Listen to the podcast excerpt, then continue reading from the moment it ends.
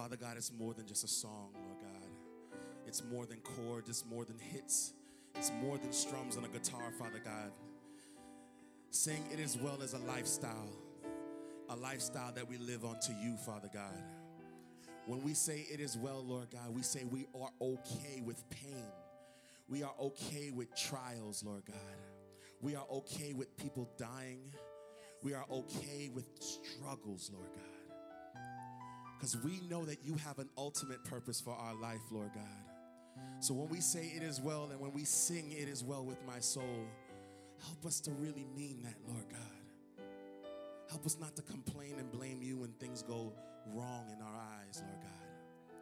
Help us to say, God, it is well. Like Job did on his perceived deathbed. He said, It is well with me. Father God, we thank you for that truth, Lord God. Help us to live this life, Lord God, where everything is okay because we're in the arms of you, the arms of our Savior. As we prepare to hear our word, the word that you have for us, my word, help my heart to be in line and ready to receive. Be with Pastor James that he brings this word. This has been a, such an on time series for me personally, Lord God, and I thank you. It's okay to be stuck because you're refining me, Jesus. Prepare us as we listen to your word. In Jesus' name, amen.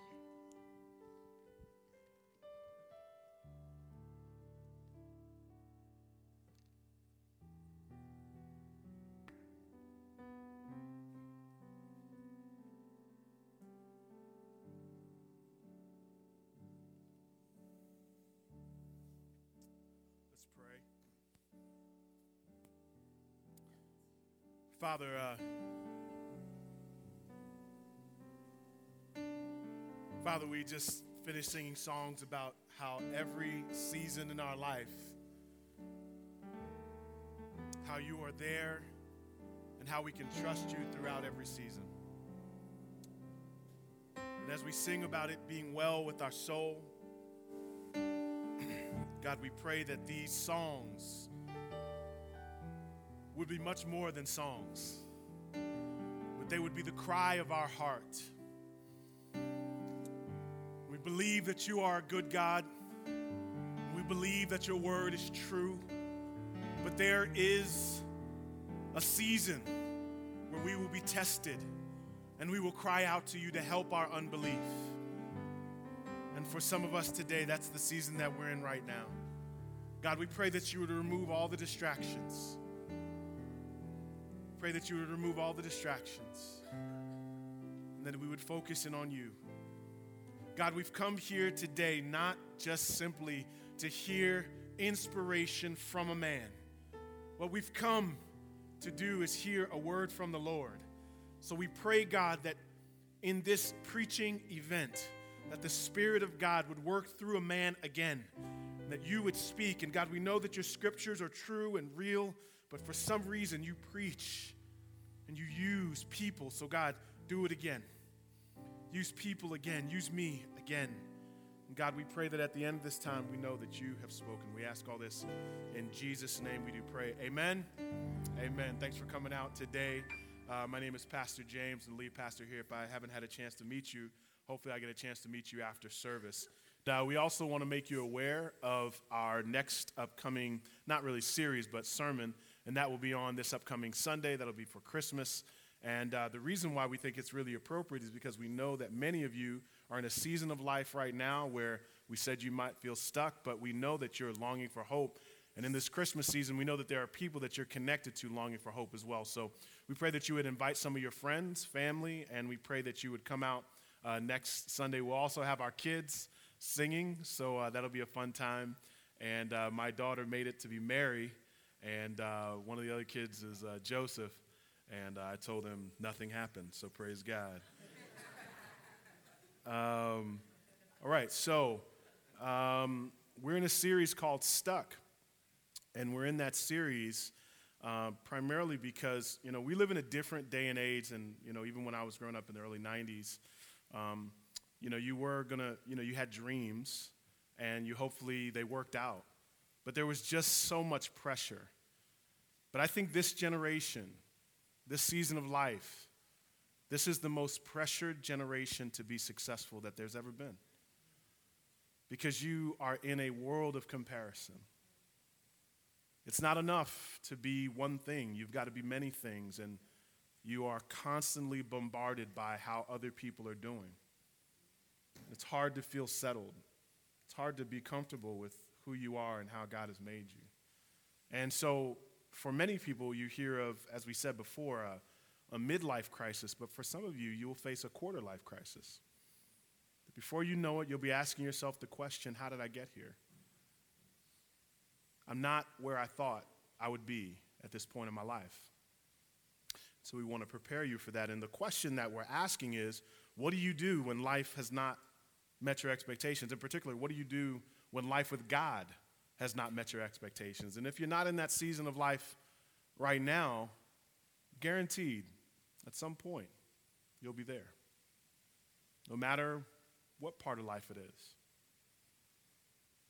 You know, you could be in medical school and you had dreams of being a doctor and doesn't look like that's going to work out. Academically, you're not where you thought you would be, or you wanted to be a lawyer, you went to law school, and doesn't look like you may end up being that lawyer. You were uh, going to be an actor, or a dancer, or a singer. You came to New York with all these dreams, and those dreams just aren't working out. You got married because you thought marriage was the answer. And then once you got married, you found out that marriage is good, but sometimes it's bad. And it's overall, it's sometimes it's just I.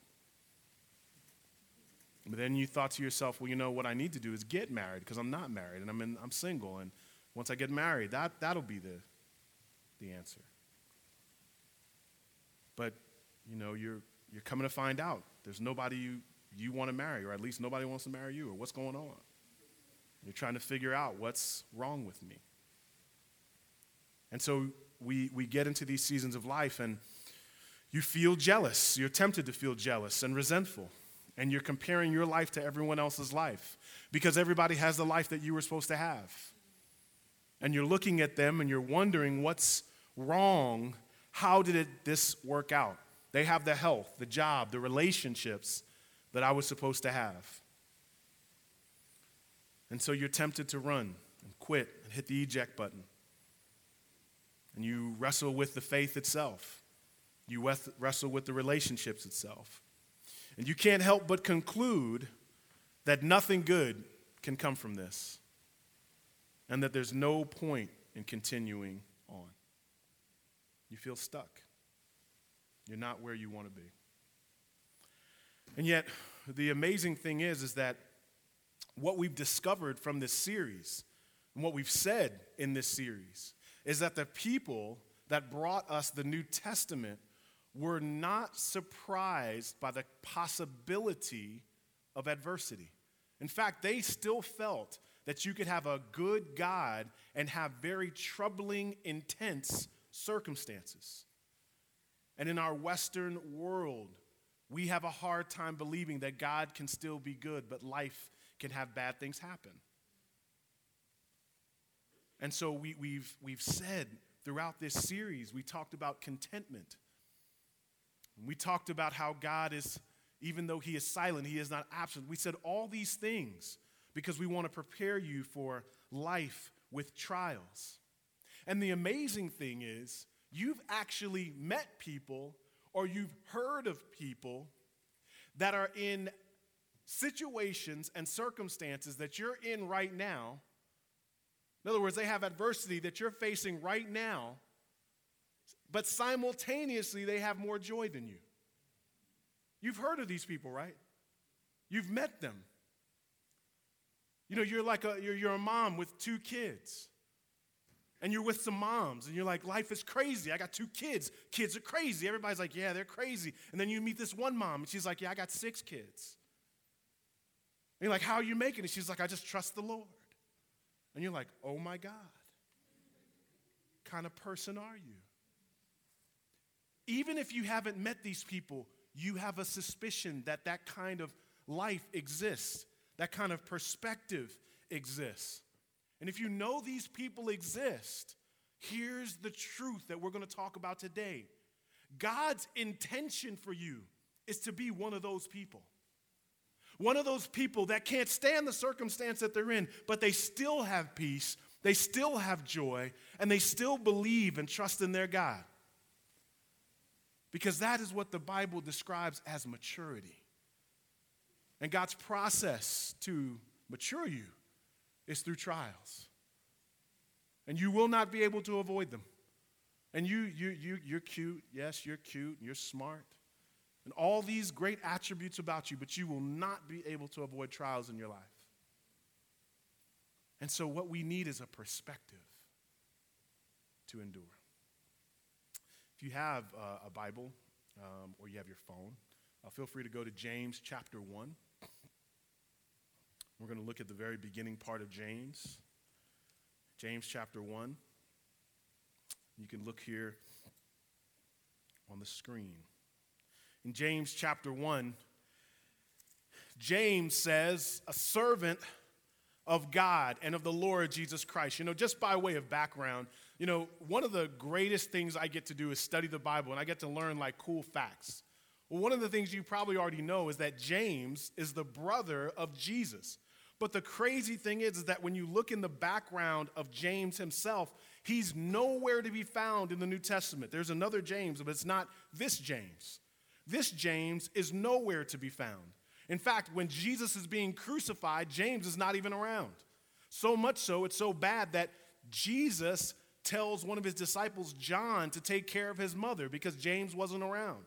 James, for all we know, had completely disengaged his family and did not believe Jesus was the Christ because it was his brother.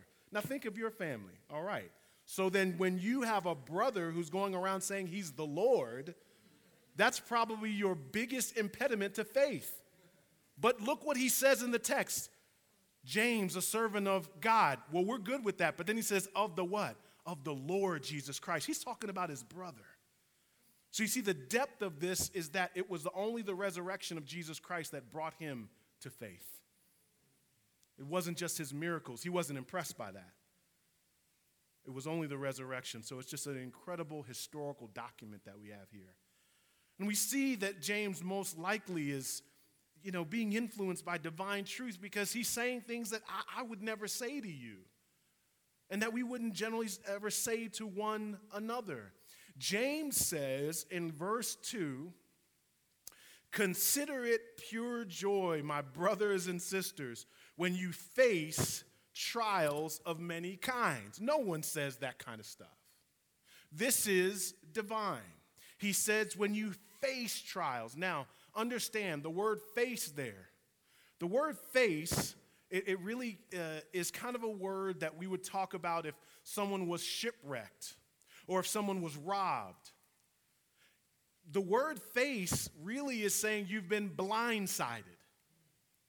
So, the essence of this is that whenever you are blindsided by a trial, you know, the doctor called and gave you the worst news.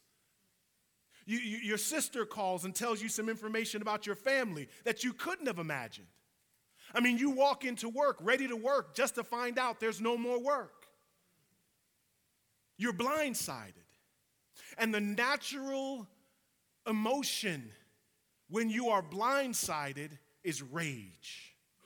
It's just like what happens on the road. If, if you drive, that's why they call it road rage, because you feel secure in your car and somebody's taking away your security. So you look at them with that death stare because you don't feel secure anymore. And that's what you do. You're like, God, what is going on? I, I didn't plan for this. You've been blindsided. So he says, when you face a trial, and you will face a trial, you will be blindsided by a trial, he says, consider. Now, what he's getting at is the way that you think. He's not saying if, he didn't say if you face a trial. He said you're gonna face trials. What I want you to do, what I'm concerned about, is how you're thinking during that trial. I'm concerned about your thought process. So he says, consider, meditate on, think about this joy. Now, he's not saying joy from the trial itself, but what the trial will produce, the long term product of that trial. He's saying, know that God is working and have joy in the fact that God is working. And so that's why he says in verse 3 because you know the testing of your faith produces perseverance. So, here, I said this earlier in the series. No matter where you're at, I don't care if you if you're not a Christian, if you are a Christian, if you're a new wherever you're at, here you're going to see how God matures believers. He says there's something you need to know. Keyword, consider, know, because you know that the testing of your faith produces perseverance. So trials, trials test our confidence in God. Do you really believe that God is good? Do you really trust that He is a provider? Do you really trust that He cares for you? Because for the most part, even though we say these things right now in our heart, they're just a hypothesis, they're just a theory. And in science, something goes from a theory to a law based upon evidence over time. You've got to keep testing it. And so, what happens is right now, God moves you from that place, from theory to law, by knowing for yourself. Knowing for yourself, not what you read, read about in these New Testament heroes or the people you hear about. He wants you to know Him for yourself. And so God is on trial. So what we have to realize is that God uses undeserved, unavoidable, unexpected trials. So, what we have to do is expect the unexpected. And know that God uses the unexpected. Now, you really can't expect the unexpected, but when the unexpected happens, think, think, consider. No, just get into your thought process these words. so he says, consider Know that you are being tested, your faith. And what it produces is perseverance, a persevering type faith, an enduring type faith. And this is the kind of faith, this is the kind of faith that most honors God. Because when you look in the New Testament, you'll see that there are times when Jesus actually keeps saying to people, Why do you keep doubting? Why do you keep doubting? And then there will be people that believe and he gets excited, he gets pleased, he gets honored. He's honored and pleased by faith. And faith that always gets a yes by God doesn't even impress you. If you were to, if you, if God answered every prayer last, last week, every single prayer, and you believed, that's impressive. But if God said no, or if God didn't answer at all, but you believed anyway, or you had faith anyway. That's the kind of faith that honors God. That's a persevering and enduring faith. So I just want to awaken you to this idea. I want, to, I want your eyes to be open to the depth of trials because we said this as well. You don't choose trials. You've never, there's not one trial you chose. And I wouldn't choose a trial for you. I wouldn't think about a trial to, to endure. That's not my plan. I don't choose trials. You don't choose trials, but God chooses trials. And He chooses to use trials to mature us. It's His choice, it's His loving, sovereign choice. So then He commands us to do something. This is our part. In verse 4, it says, Let perseverance finish its work, so that you may be mature and complete and not lacking anything. Now, I'm not going to mess with James and the New Testament, but I'm just going to kind of work with this verse a little bit because I believe that this is what he's really saying. He's saying, let perseverance finish its work, but this is what the text is actually getting at. Let God finish his work in you. That's what the essence of the text is. Let him finish what he was starting. And there is a temptation to hit the eject button, to hit the run button, to hit the abandon button, to hit the quit button, to hit the divorce button, to hit all these different buttons, to run away. And the scriptures call God a refuge, a strong tower, and the righteous run to him. But when we are in trials, we want to run away. And, we, and, the, and sometimes the last person we want to talk to is the Lord. And what he's saying is, come and stay connected to me in the midst of unresolvable tension. Because in that tension, that is the focal point of God's activity. In that very place that you are doubting and in that very place of unresolved tension is where God is choosing to work. Life is just complicated. Life is so complex. And people hurt you, and you have dreams, and you have these thoughts and ideas. And suddenly there is this plan, even if you've never spoken it, there's this plan that you believe that is going to work out. And the complexities of life cause us to be confused, and it confuses us about the character and the goodness of God.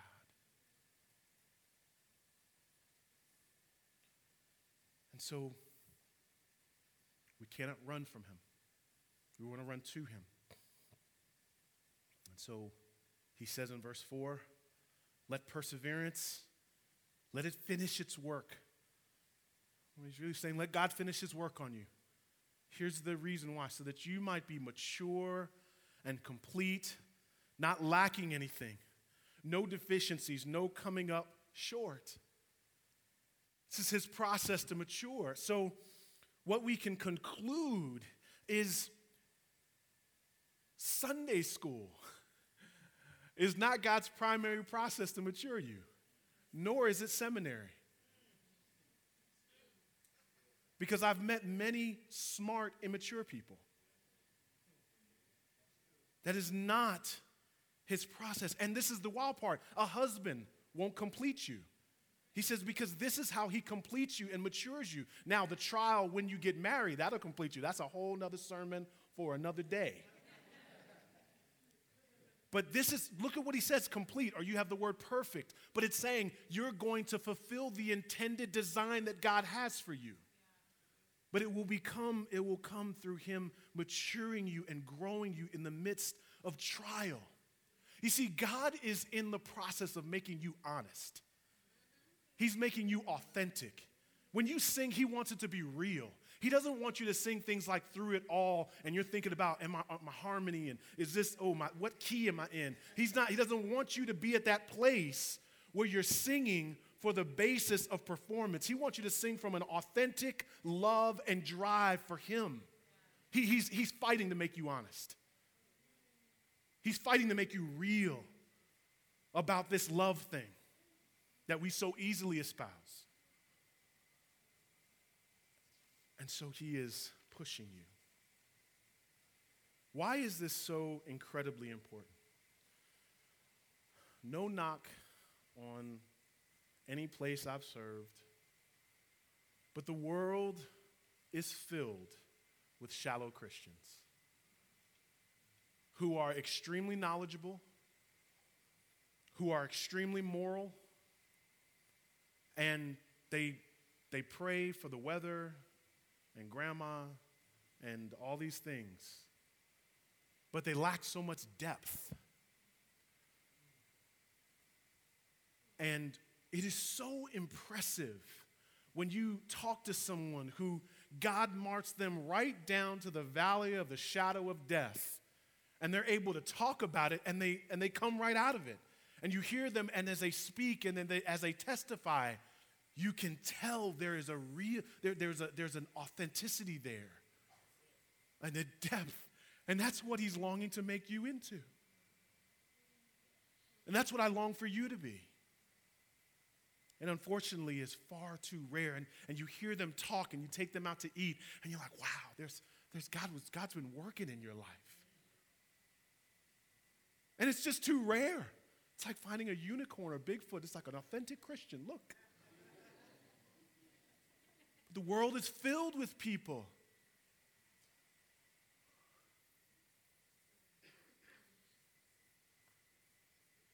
Who just focus on morality, but not real worship, real love. You could tell when somebody's in love with God because they've brought them through so many things.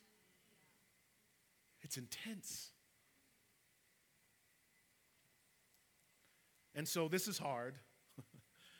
And so, what he says in light of this being hard is James recognizes this, James 1 and 5. He says, If any of you lacks wisdom, you should ask God. You should really talk to God about that.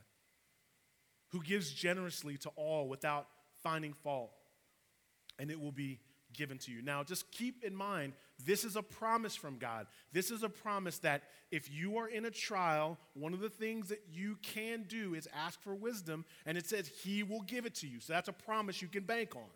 Does not mean it will come in the immediate moment you ask, but it means that you should be able to trust in that. And the tough part is that in times of tension, the last thing I want is wisdom. I want relief. Not only do I want relief, I want to survive. I want to get out. I get God get me out of this. I don't want insight. But James says, ask for wisdom. Now, after you cry, and after you're upset, and after you've been blindsided, add to your prayer a prayer for wisdom. Because this is what he says that he believes that you're going to ask for all the other stuff. Ask for wisdom. And in asking for wisdom, realize this that wisdom is the ability to see current circumstances within a broader context. So it's just an 80,000 foot view. It's just seeing things from a different perspective. But he believes that that perspective will help you to endure. And every parent knows the power of this kind of wisdom. My daughter, Leah, the other week, actually, it was Saturday, we went to the park. And as we went to the park, there was a woman giving out cranberries. And Leah came to me and said, Can I ask for a cranberry? And I said, Did she offer you a cranberry? She said, No, she didn't offer me that. And I said, Well, if she didn't offer it to you, then don't ask for it because, you know, she's, she's got that for her kids, and so don't worry about it. Total and complete meltdown. And I mean, like the kind of meltdown where people are looking at you and they're thinking, Am I doing rabbit punches to the face of my daughter? like, what? This is not a big deal. So she's, she's going crazy and yelling and crying. And, you know, we got back to the house and we tried to have a conversation about, baby, you know, sometimes in life, people going to give out cranberries. You can't get none. I mean, we're trying to have this conversation. She doesn't get it, you know, and I'm trying to talk her through it. I am 39 years old. My daughter is five, you see. At five, that pain is real. We can't just say, don't feel, that pain is real. But what she needs is the perspective of a 39 year old to just know listen, there's gonna be times when you don't get cranberries. It's not discounting the pain, but it's understanding there's a need for an additional perspective. And what we need is the perspective of our Heavenly Father who looks down at the trials and circumstances that we are in, and He says, Yes, you will have pain. But what you need is my perspective in the midst of your pain. And knowing that a loving Father cares for you through it. Really, when we are in that trial, in that moment, what we're asking God is, God, help me to see this like you see it. I don't see it. I don't, I don't, really? I don't see this like you see it, but I long for, and He promises this. So, so add this to your prayer requests. When you're going around in the room and they say, How can I pray for you when you know I'm, you know, I'm going through and just get, get me out of it, Lord. Lord, help me to see this like you see it. And so in these last few verses, he says this But when you ask, you must believe and not doubt. Because the one who doubts is like a wave of the sea blown, tossed by the wind. That person should not expect to receive anything from the Lord. Such a person is double minded and unstable. When he's talking about doubting and when he's talking about being unstable, all doubting is is fixing my eyes on my current circumstance. That's all it is. It's being so fixed on the circumstance that I begin to lose trust in God. And the imagery of a wave tossed to and fro is the fact that I am focusing on God and focusing on the circumstance at the same time. So he says the heartbeat of it is that it's not that God is robbing you in some way in verse 7. He shouldn't expect anything from the Lord. He's not being mean. It's the fact that you won't be able to tell whether God gave you whatever He gave you in the end or whether things just worked out. Because you were so focused on both that you won't be able to just genuinely give Him praise in the end. So, what He's saying is focus on me. Completely trust in me. Completely give all your attention to me. Now, even if you don't see that as working out, look what he says in verse 8. Because that kind of person, here's what they are they're double minded because they're focused on the circumstance and they're focused on God. But this is what they are they're unstable. And that word is they're uncertain, they're hesitating, and they're restless. They're restless. No peace, no joy no trust. They're restless. And that could be very, very much where you're at this afternoon. You're restless. I mean, is, is it going to work out? Did I marry the wrong person? Did I come to the right place? Am I in the right situation? What did I do wrong?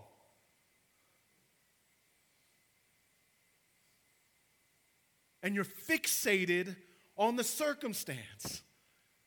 And God is saying, Lift your eyes to me and focus on me. And it seems irrational, but God calls us to have an irrational courage, an irrational almost, an almost an irrational faith to trust in the midst of the hardest, hardest moments. If you completely keep your eyes on your current situation, you'll just look for a way out. But if you are just fixated on Jesus, you'll be looking to him, trusting him, waiting on him, and you'll wait for him, and you'll wait for him and say, I know that you're going to move. I'm just going to keep waiting and waiting and trusting. And you believe that he will do what he will do.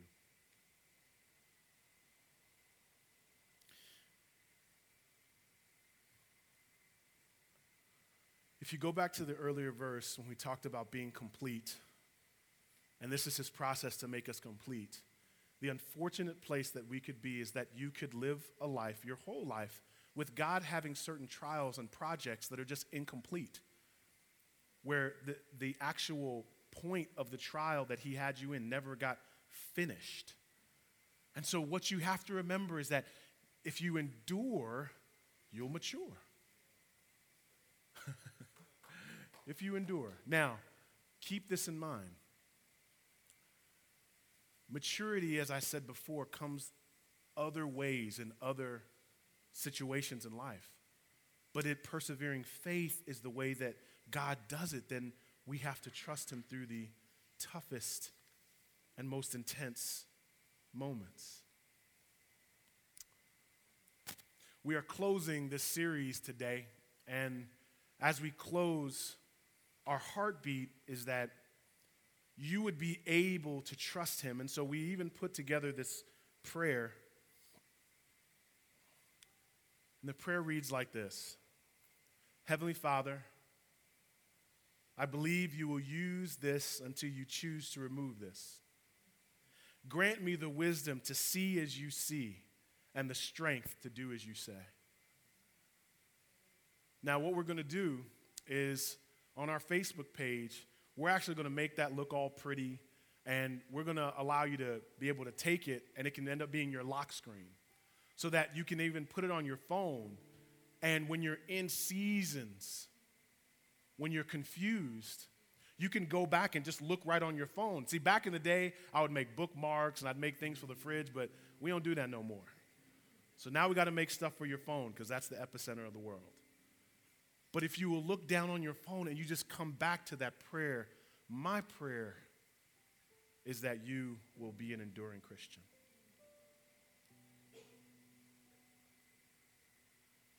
But my final word about this message is it's time to grow up for some of us.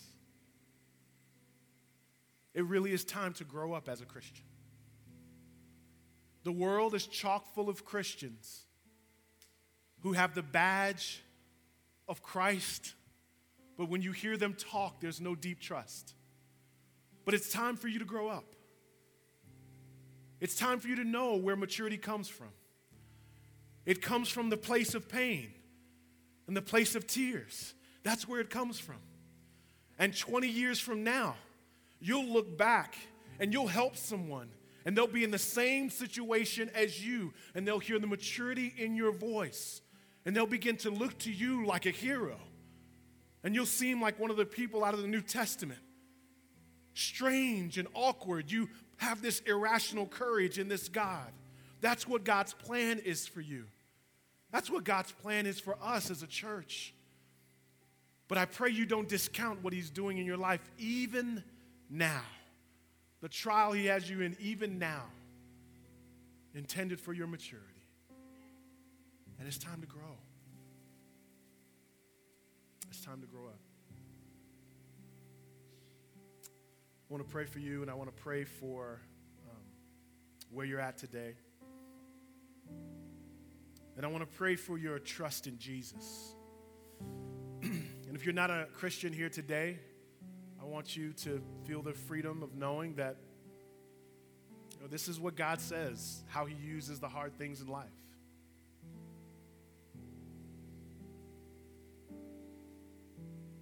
And we see that He was able to turn a cross, something only made for death penalty, and it now is the point of our praise. He's able to totally transform that. And in that moment, He takes away our sin debt. And I pray that if you don't know Him here today, that that would be a choice you make. Christ would take away your sin and give you His resume, His perfect and righteous resume.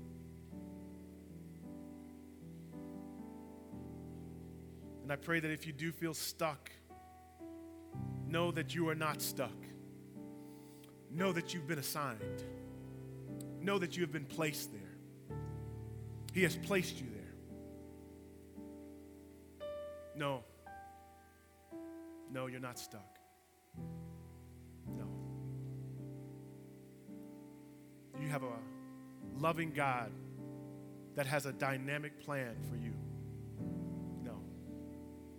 No. Need to hang out with all your friends and talk about, I don't know what's going on. Yeah, it hurts, but God is working. You've been assigned. And you will endure this. And you will make it through this season. And you will be stronger. And you will hate the trial, but you'll love the results.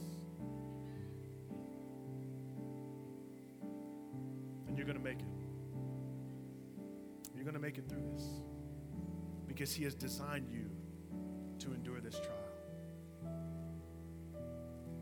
And you will not need to live in fear. Holy Spirit, I just pray for your presence. I pray, God, that when we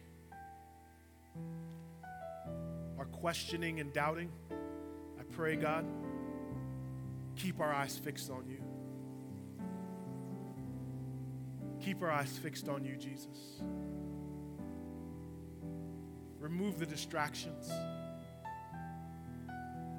Take away just the rage I have from my trial and replace it with praise for you.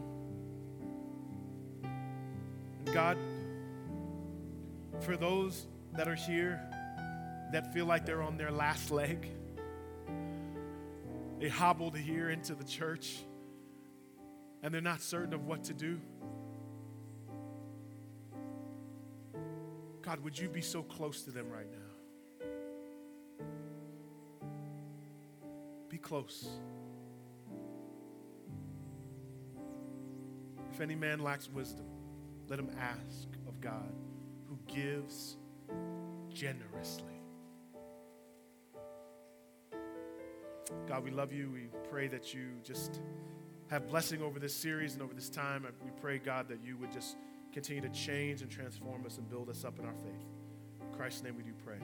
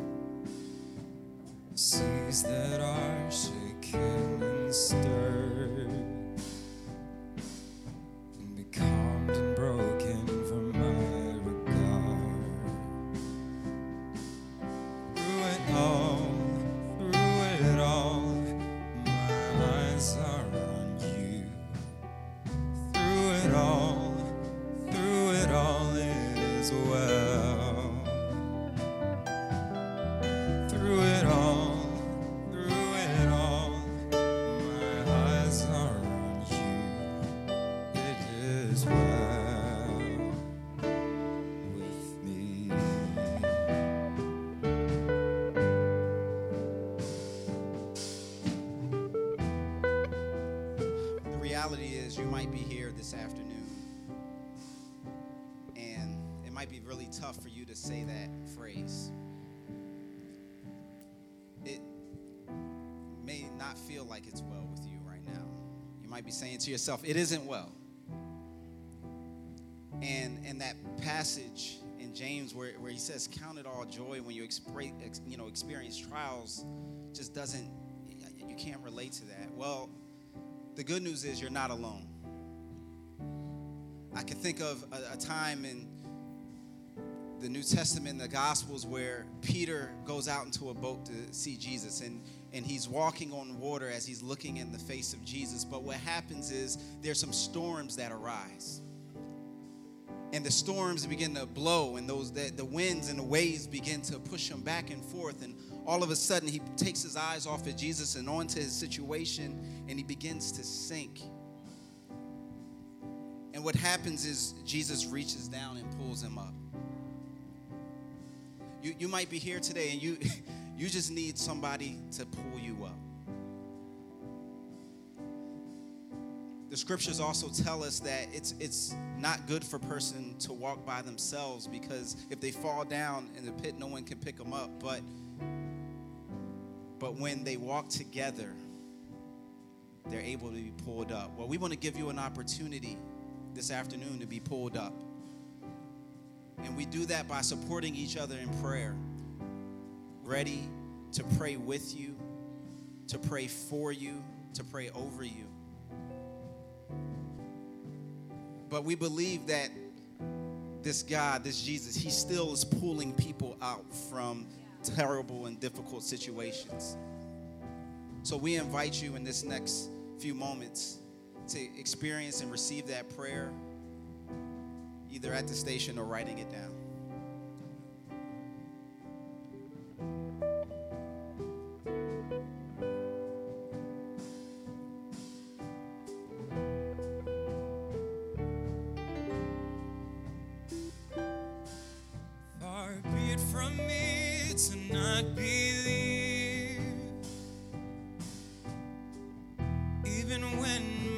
eyes can see. And this mountain that's in front.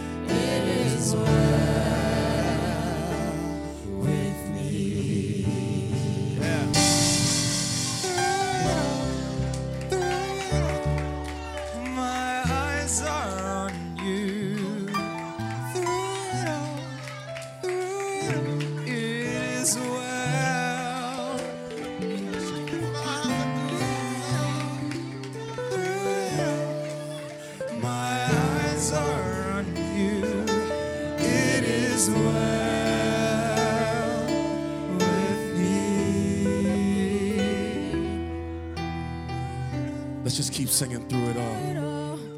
My eyes are on you. In the midst of all, all the trials, all well. we're choosing to say it's okay. Through it all, through it all, my eyes are on you. It is well with my soul. It is well. It is well with me. With me. Let's just stay there for a little bit. Father God, we thank you. We thank you. This this this is nice, Lord God. How about we went through this every day, Lord God? We make this an exercise to say it is well with my soul every single day, seven days a week, 365 days a year, Lord God. What if we did that, Lord God? What would that look like, Lord God? What would, what if what would that look like if we did that? What kind of Christian would we be, Lord God, if we did that? How would non believers view us if we did that? Every day, with our heart said, It is well with my soul. No matter what I'm going through, I trust in my God. We will really be believers. Really be believers. One more time, we'll just say through it all as one church, one voice, one believer, this whole building will say, through it all,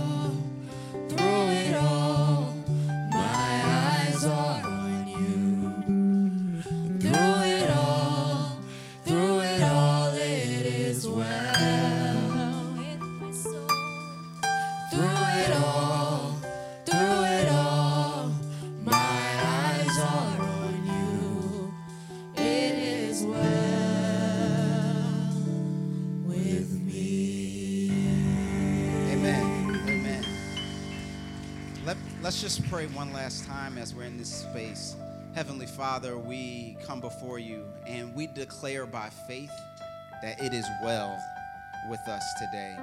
God, that this season that you have us in, that even our circumstances are not by a coincidence, are not by happenstance, and you have not forgotten, but you see, and that these things too come to strengthen our faith. Would you help us to see that? Heavenly Father, we believe you will use this until you choose to remove it. Grant us the wisdom to see as you see and the strength to do as you say. In Jesus' name we pray. Amen.